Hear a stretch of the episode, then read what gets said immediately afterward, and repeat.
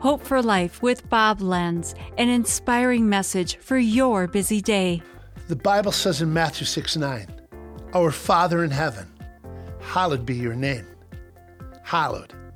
It means honored, as holy, revered, respected, something that is morally and spiritually excellent. Oh, so much more than excellent. It's perfect. Therefore, it should be consecrated or set aside for a special purpose. This name is above every other name. His name is to be exalted, and every knee shall bow, and every tongue confess. It comes right out of the Old Testament, the Ten Commandments.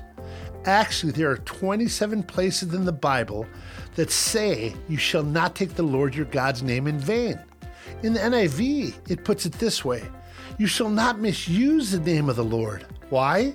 Because his name is pure, he's perfect, he's a father that deserves respect, worthy of all praise and honor. We will respect him, hallow him and his name in how we live in the words we use. So let's honor God our Father as hallowed. Hallow him by our actions every day. This has been Hope for Life with Bob Lenz. Discover more at lifepromotions.org.